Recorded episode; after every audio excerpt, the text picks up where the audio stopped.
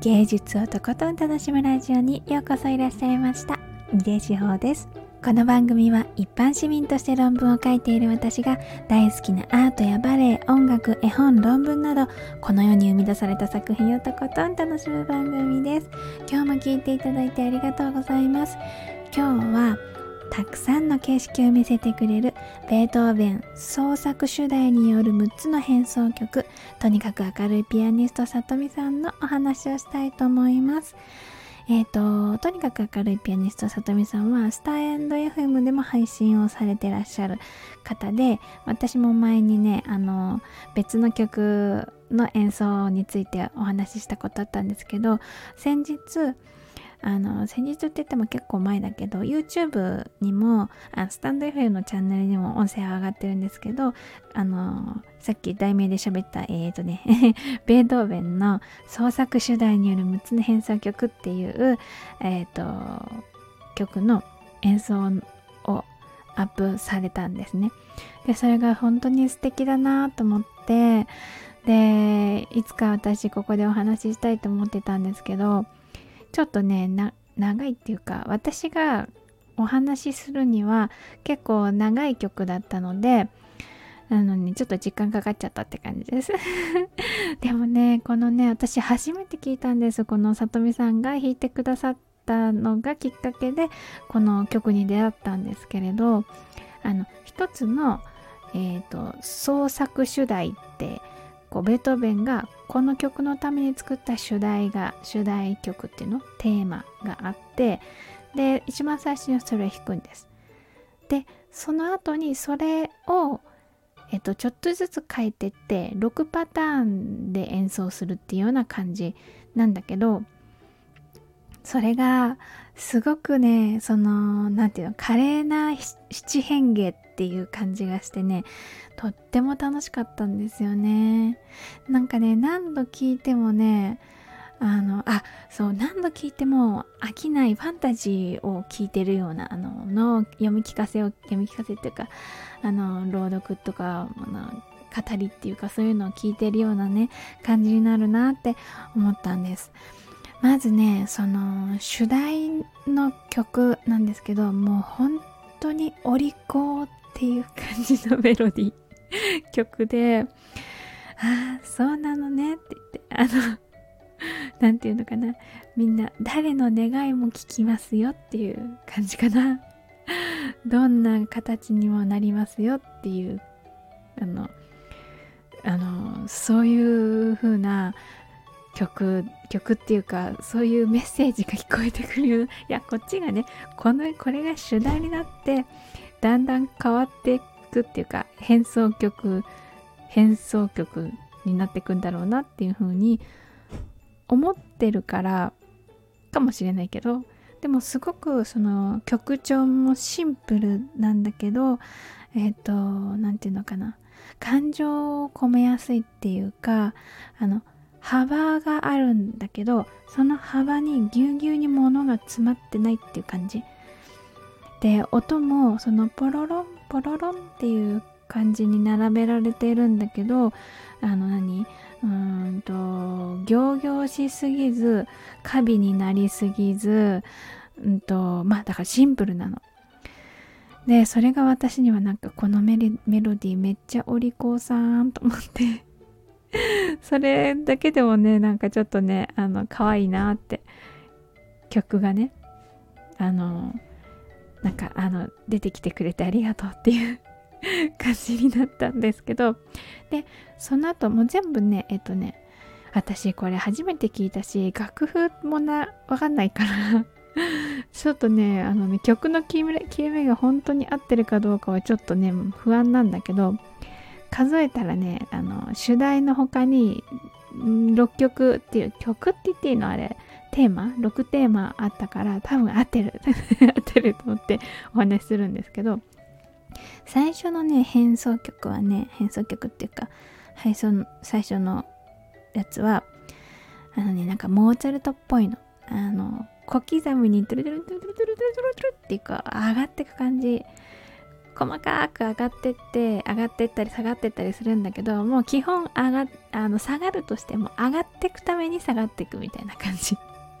がしてその音と音の間を埋めるような飾りの音がたくさんあってレースとかビーズとかなんかそういうヒラヒラシャラシャラしてるものがいっぱいついてるっていう感じかな。可愛らしくってあのなんか可憐な感じっていうのかな。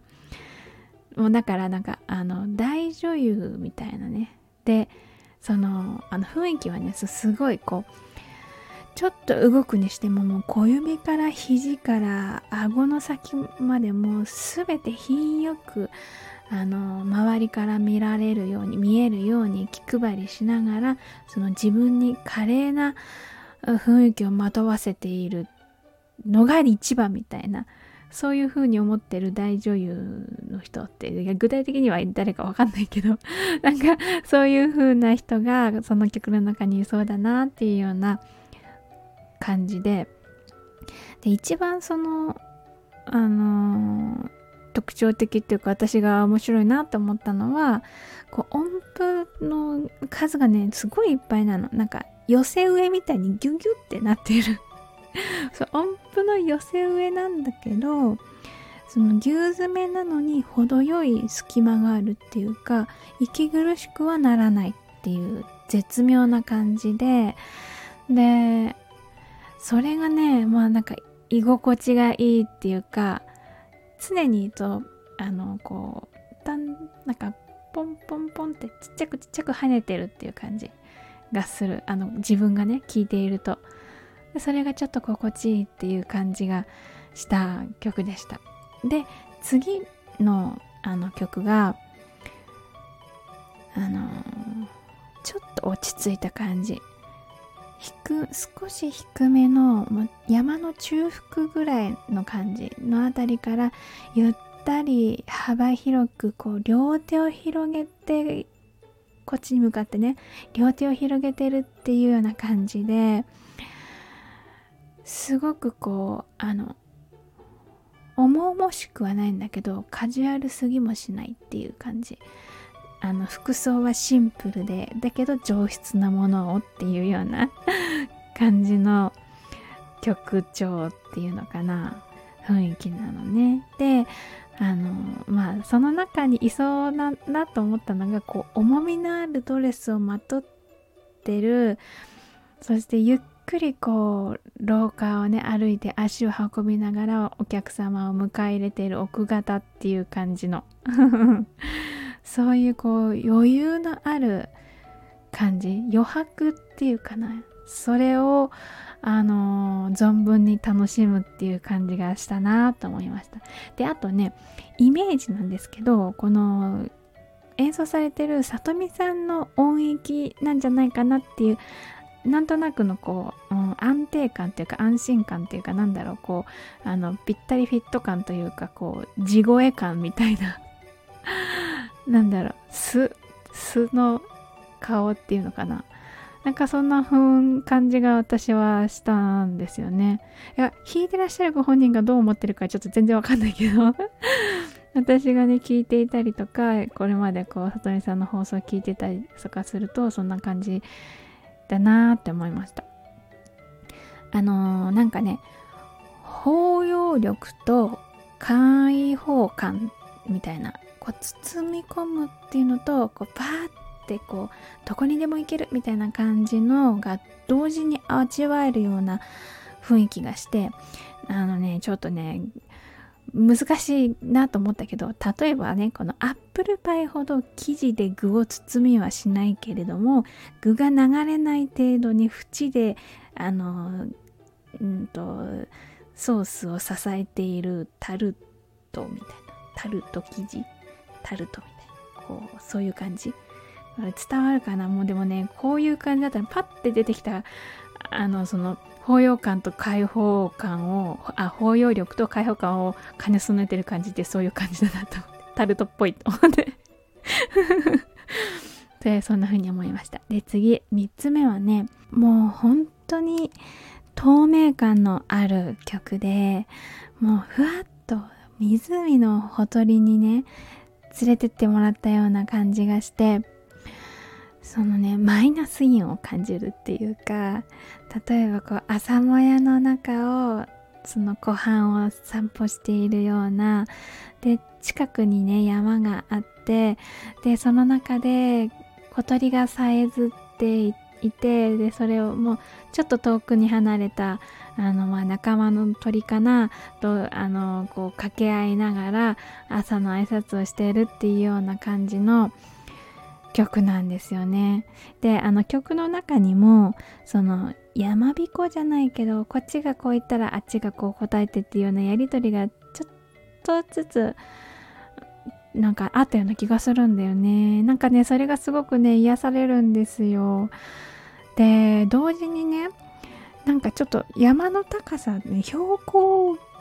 ていうか標高のある場所にいるなっていう感じがするんですよね。もしかしたらこれ全体的に右手も左手もちょっと高い音域の場所を置いたり来たりしてるのかな。そうなのかもしれないけどちょっとね私そういうのはね全然疎いんで曲曲聴いて あの演奏を聴いてあのそれをキャッチするのは好きなんですけど具体的なあのテクニックとかあの知識はね分かんないの。ニュアンスオンリーでやってます。だからね多分音の高さの話問題なのかもしれないけどね。そのちょっと山の高いところにいるっていう感じがするの。それがねまたね爽やかさっていうか爽快感をね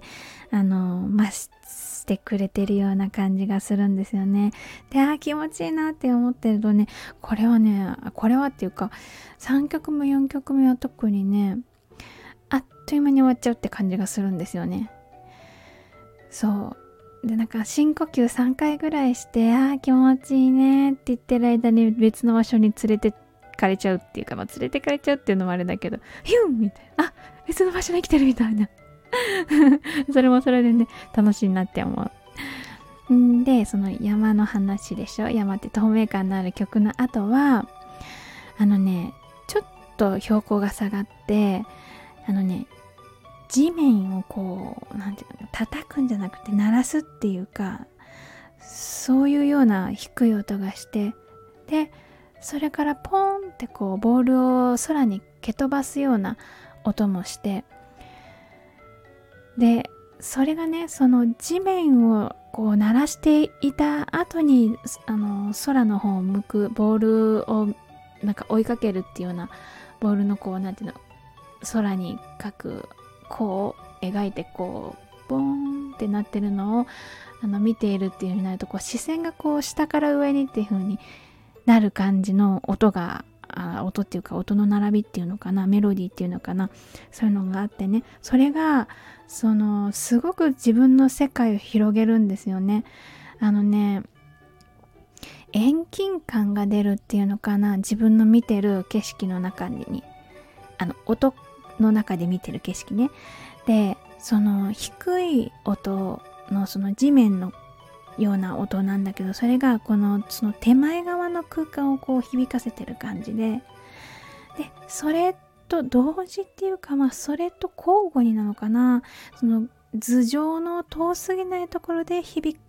いている音っていうのもあってでそれぞれの音がこうお互い届く場所にいるかろうじて届く場所にいてだからその自分の中に空間の広がりを感じてるっていう感じがするんですよね。だからね何ていうの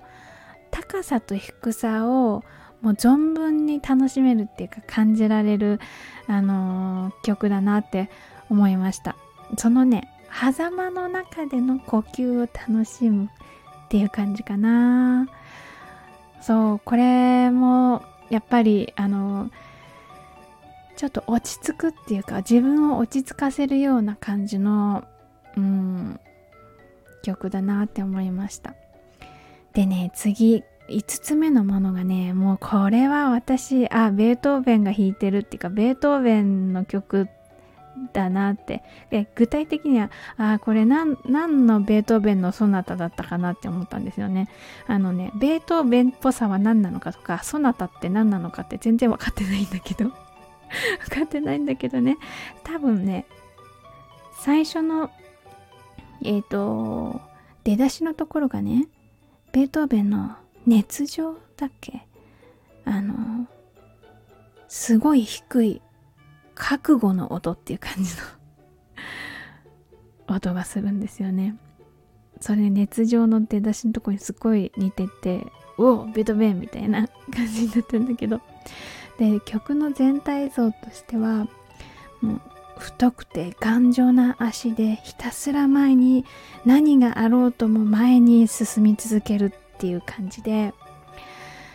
だからね最初のその低いこう腹の底から出てくるような覚悟の音っていうのがめっちゃ効いてくるんですよね。うんずしんとくる。でそのこの中で曲の中ではこう台風の前にあるようなこう不穏な雨っていうの？どっちから風が吹いてくるのか分かんなくって。でもたまにあの大きい風がビョーって吹いてきて。でボタボタした雨がねこう降り注いでその中をひたすら歩く。びしょびしょもうびしょ濡れだけど前を見て歩き続ける。でこの高い音にも低い音にもこう高い音にはこう吹き飛ばされないように低い音には倒れないように支えてもらいながらこう前を向いて歩き続けるっていうような感じで低いこう地面ギリギリの音っていうかなその地面を固めているような音がしてね。でそれが歩みを進めているっていう感じがするの。あのあのうんとねあのドンドンっていう感じでちょっとリズミカルになるんだけれどでねでその嵐の中を過ぎた後っていうか歩き続けた後また次の曲っていうか最後のね変奏曲になるんだけど6つ目がねでその地面を鳴らしていた音がねわーってこう重いベールが剥がされるような感じで教会の鐘の音になるんですよね。こう地面を這いつくばっていたのがその音が同じあの音の刻み方で鐘を鳴らすんです。でああ赤ちゃん生まれたのかなっていう感じのあのメロディーが流れるんですよね。その白いコットンのワンピースを着た小さな女の子がもうあの青い芝生のあの上でねお庭で駆け回っているようなもう楽しそうな笑い声が聞こえてくるようなあの曲が流れる流れるっていうかそういう景色がね浮かぶんです。で途中からはねそこに大人も混じってあのわらわらわらってみんなも寄ってきてみんなで微笑みながらこうおしゃべりをしたりとかで中心には子供たちがいてでもしかしたらね音楽もかかっていてそれで踊ったり子供も大人もね踊ったりしてるのかもしれないなーなんて感じのねあのー、情景が浮かぶんです。でちょっと一段落したところでねお茶の時間になってで午後の日差しがねあったかくて気持ちくて少しちょっとうとうとし始めるかなっていうような感じになった時にこう白い薄手のレースのカーテンがね風にふわふわって揺れてるんです。細かいラララララララって音が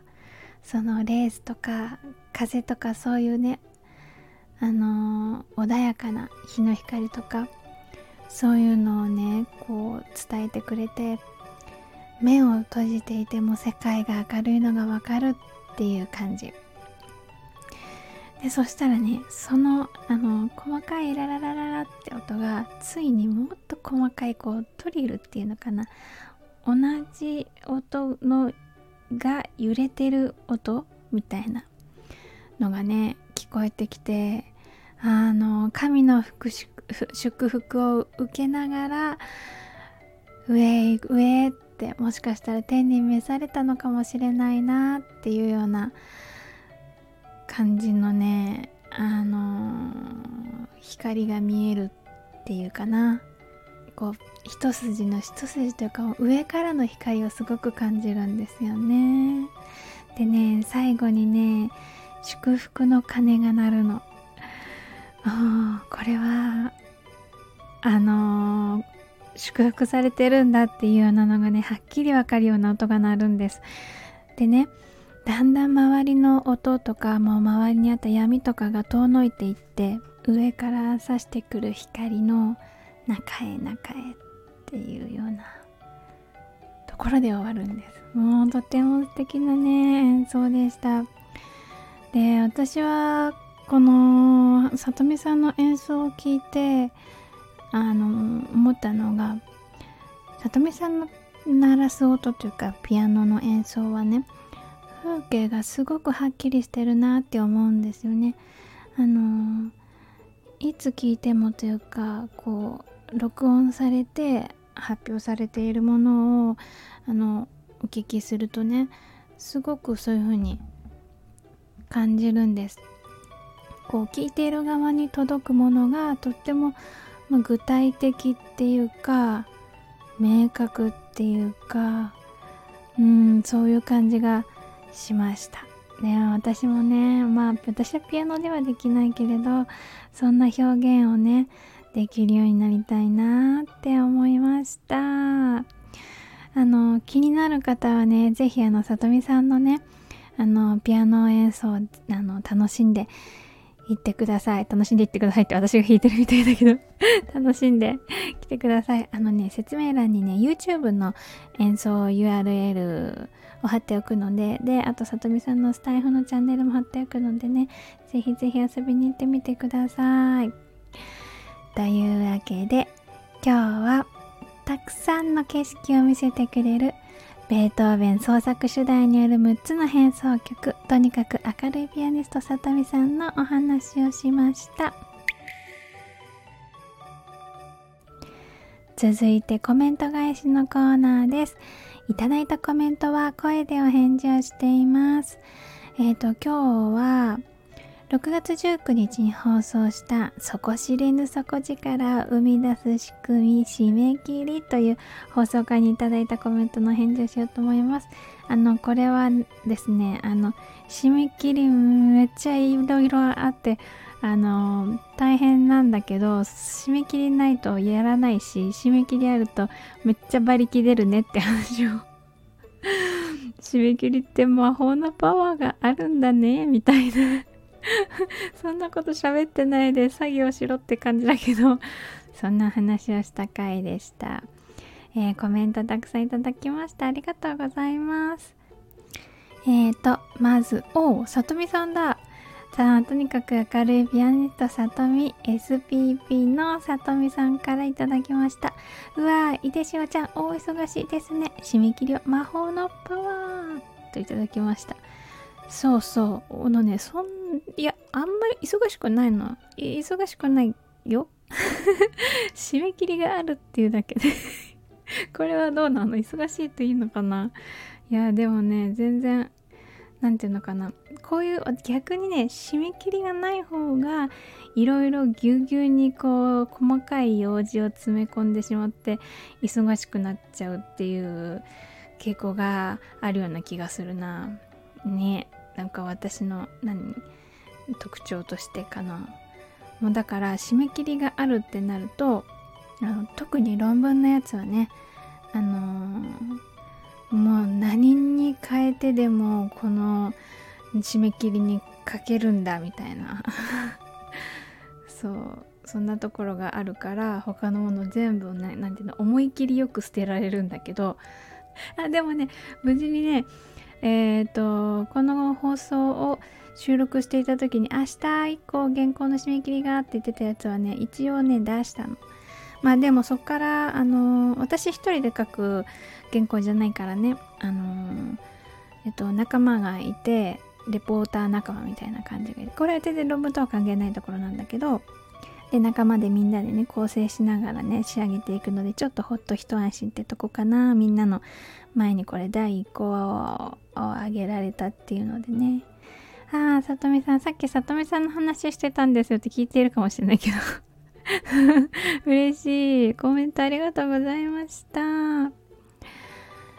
えー、続いてコメントありがとうございます。ムッシュさん。あのー、初めてお会いするお会いするとかコメントいただくのかな。ありがとうございます。えっ、ー、とコメントいただきました。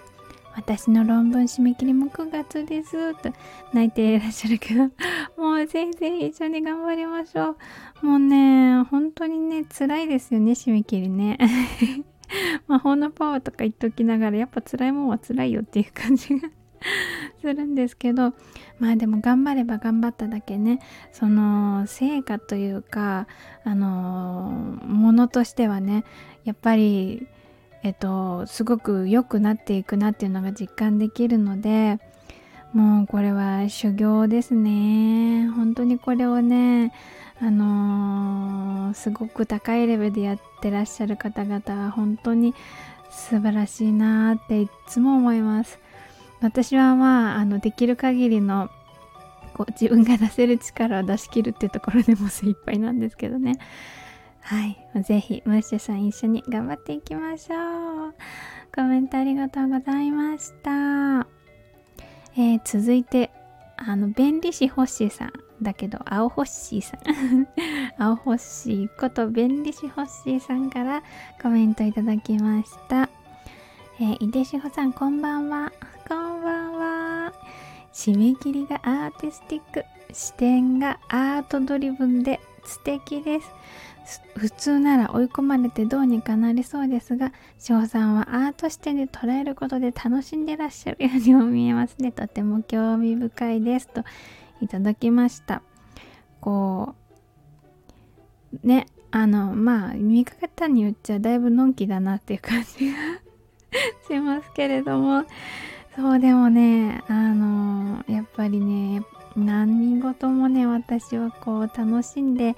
いきたいなっていうふうに思っているのでそれでちょっとねこの締め切りのねアーティスティック感っていうのかな。この不思議な感じっていうのはねああいいなーってちょっとぼーっと考えてたんですよね。そしたら喋りたくなっちゃったんですよ。ぼーっと考えてる時間があるんだったらね手を動かせって話なんですけど。あでも今までのこのスタンド FM でねお話ししている内容っていうのはそういう私のぼーっとした時間から生まれている 生まれてきているものなのでまあだから大事よねそういう時間もね。便利シホッシーさんあ青ホッシーさんどっちで読んだらいいのかな。青ホッシーさんコメントありがとうございました。続いてハムクラさんからコメントいただきました。ハムクラリネット。オリジナル曲×声のクリエイターのハムクラさんコメントありがとうございますえー、あすごいチャンネル、あ、おすすめチャンネルの一番最初に載ってました。めちゃくちゃ嬉しいです。内容と全然関係なくてすいません。といただきましたあ。ありがとうございます。ご丁寧に。そうそう、あの、気づいたらね、その、えっ、ー、と、なんていうの？スタイフのホーム画面っていうのかな？あそこにね、載ってたんですよ。芸術をとことん楽しむラジオのサムネが載ってた。いや本当にこうやってねそれをねあの声かけてくださる方が思ったよりもすごくたくさんいらしてもうね正直あ最初にあれねスタンド FM のスタッフの方々にお礼をお伝えしなきゃいけないよね。あのこんな私がただただ楽しんでるだけのね 番組をね多分聞いてくださったんじゃないかなと思うんですよ。であのほわっとした ほわっとしたチャンネルを聞いてくださって本当にありがとうございます。見つけてくださってね、とっても嬉しいです。ありがとうございました。私にとっては、このおすすめチャンネルに載ったってことはね、それよりも本当の大きな幸せは、こうやってあのすごい嬉しいって君のチャンネルがおすすめされてて僕は嬉しいっていう風に思ってくださってしかもそれを私に伝えて伝えてくださる方がいるっていうことですよ。もうこれにかなうものは何にもないんじゃないかなって思いました。あのー、スタンド FM っていうプラットフォームが大好きだからここでずっと私が楽しんでることを、あのー、皆さんにこう一緒に楽しみましょうっていう風に言いたいって思ってるのは確かなんだけれど聞いている方々の中のおすすめチャンネルに乗りたいっていう感じ？なんていうの？そういうの。そう。だからあのー、逆にこうスタンド FM のおすすめチャンネルのに載ったことでそのご自身のおすすめチャンネルに私を載せてくださってる方々が声をかけてくれたんだっていう感覚かな。そう。それが私に伝わ伝えてくれたっていうことが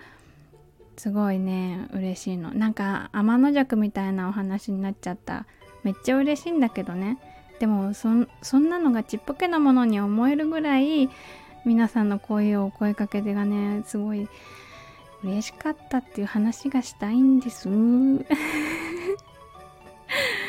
そうね、ハムクラさんも本当にわざわざありがとうございます。しかもなんか、かっこ付けで、あの、お気遣いのコメントまでいただいてしまってすいません。全然あれですよ。あの、私のコメント欄、はあめちゃくちゃでも何でも